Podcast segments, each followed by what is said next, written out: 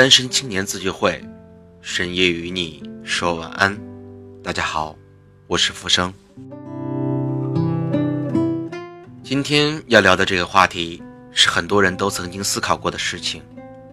就在前几天，我大学一个非常好的朋友要结婚了，没有任何征兆，来的那么突然，来的那么理所应当。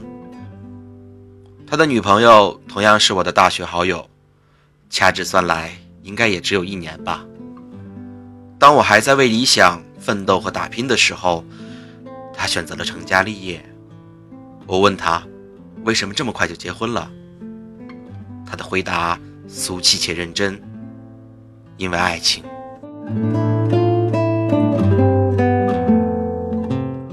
成家立业，刚才我提到这个词。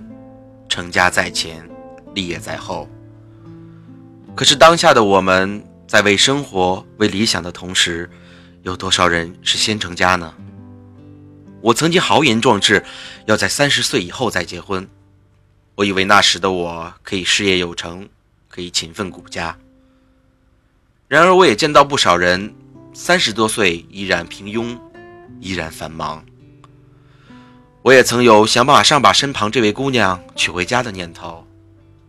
耳机前的你和我，并没有这样做。为什么？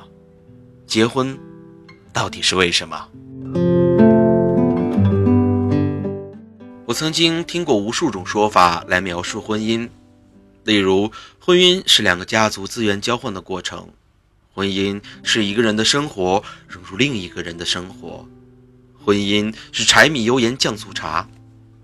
没有结婚的我，不配去评价和断定婚姻是什么。但是我知道，跟一个我不喜欢、我不爱的人过一辈子，我是拒绝的。想必你们也是拒绝的。经济基础决定上层建筑，我们被灌输了太多这样的理念。我不否认感情是要物质来作为铺垫的，但是我更反对。因为物质而影响感情，还有太多我们考虑的问题，让我们无法专心于本代表爱情最高境界的仪式——结婚。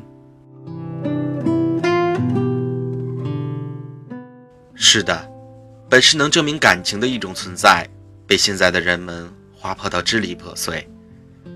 在这样一个夜晚，我只想提醒收听电台的你，给感情加上条条框框。